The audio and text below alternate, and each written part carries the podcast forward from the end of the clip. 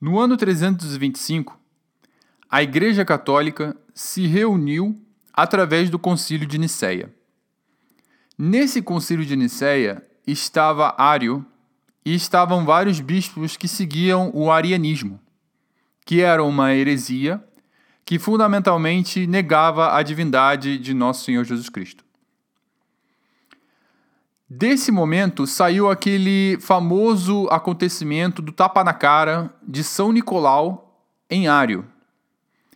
Por causa dessa heresia, por causa da petulância de Ário, até um santo perdeu a sua paciência.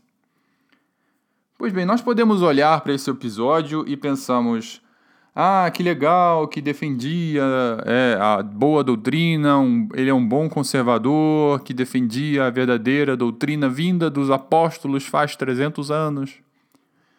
Só que nós perdemos a perspectiva de que, ok, era o concílio de Nicéia, o concílio que deu o credo de Nicéia, um dos concílios que fundamentou a doutrina da Igreja Católica, a doutrina do cristianismo. Amigo, sem o Concílio de Nicéia, nós não teríamos a Bíblia. Foi o Concílio de Nicéia que decretou quais livros eram canônicos e quais não eram canônicos. Vocês entendem a importância desse concílio? Pois bem, mesmo assim, estava lá Ário e estava muitos representantes do arianismo. Será que nós podemos ver um paralelo que existe entre o Sino da Amazônia e o Concílio de Nicéia?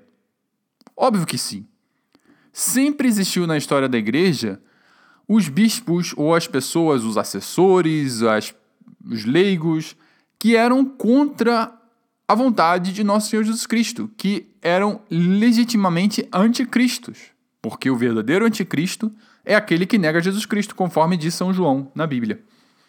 Então, se o verdadeiro anticristo é aquele que nega o Cristo, nós podemos ver que em todas as histórias, em todas as épocas da igreja, sempre surgiu o anticristo, principalmente no interior da igreja. Então, meu amigo, nós agora também enfrentamos o anticristo. Por isso, calma.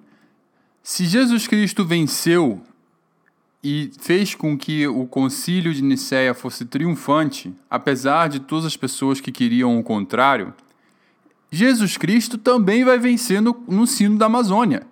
Tenha certeza. A nossa parte principal é rezar pelo sino, é rezar para que, por intercessão de Jesus Cristo, tudo ocorra bem. Apesar dos inimigos da igreja que estão lá no sino do sim, como estiveram no Concílio de Nicéia, como estiveram no Concílio Vaticano II, como estiveram no Concílio de Trento, como estiveram nas conferências episcopais latino-americanas de Medellín, Puebla, Santo Domingo, que foi a origem da teologia da libertação. Então, a primeira coisa que eu gostaria de dizer a todos os católicos é tenham paciência e respeito à vontade do Santo Padre. O Papa Francisco foi quem convocou o Sino da Amazônia. Já por esse motivo, já por essa razão, deveríamos, como católicos, respeitar a vontade do Santo Padre, respeitar a vontade de Pedro, que era convocar esse sínodo. Quem diz eu sou católico, mas sou contra o sínodo da Amazônia, essa pessoa deve rever os seus conceitos e explicar por que ele é contra o sínodo da Amazônica, por que ele é contra a vontade do Santo Padre. Existem pessoas boas que estão fazendo coisas boas, propostas boas sobre o sínodo da Amazônia. O tema da ecologia integral, por exemplo. A ecologia integral é simplesmente a adaptação de uma coisa, uma realidade que está acontecendo no mundo de hoje, para assumir essa realidade, transformando-a de acordo com os critérios evangélicos. Todos sabemos que a ecologia é a proteção do meio ambiente. Só que o que a, a Igreja Católica propõe desde faz muito tempo, inclusive Bento XVI, é a proposta da ecologia integral. A ecologia integral é colocar também o ser humano no centro dessa ecologia no centro dessa proteção à natureza. Então, nem tudo que está acontecendo na, no sino da Amazônia é necessariamente contra a igreja, é necessariamente contra a vontade de Jesus Cristo. É muito louvável o trabalho que está fazendo o Bernardo Custa, por exemplo.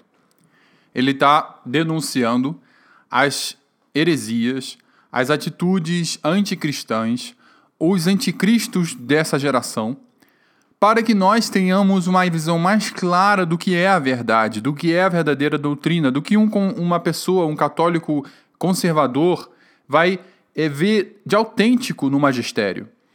Mas não pode esquecer dessa parte de ver o que há de autêntico no magistério. Não pode esquecer o que há de autêntico no sino da Amazônia. Nós não devemos ter medo de algo como se o mal absoluto fosse tomar conta de, do mundo. E, não, calma. Jesus Cristo vai vencer. Ele vai, vai ter a palavra final. Apesar de todas as turbulências, apesar de todo o mal que possa aparentar acontecer, vai a igreja vai triunfar e o inferno não vai é, vencer a igreja de Cristo. Essa é uma promessa que ele fez. Então, galera, calma.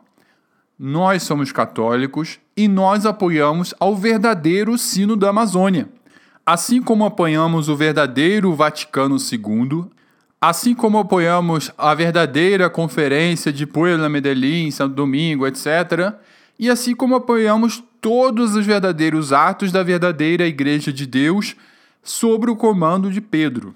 Então, resumindo, só para a gente ter na cabeça: o sínodo é uma coisa boa, ele sim tem os seus inimigos, sim devemos conhecê-los, sim devemos conhecer as coisas erradas que eles estão falando, e para isso, Bernardo Kister e o Centro Dom Bosco estão certos em divulgar essas coisas, mas isso não é não limita o sínodo. Não limita tudo o que está acontecendo no sínodo. Nós devemos sim saber as coisas boas que estão acontecendo lá no sínodo, principalmente sob o poder de Pedro e apoiar essas coisas conforme nós apoiamos o Concílio de Nicéia e tudo que está de bom no Concílio de Nicéia. Então é isso aí, pessoal. Uma boa semana para vocês. Vamos acompanhar de coração atento esse sínodo e rezar muito para que o bom vença o mal também no sínodo.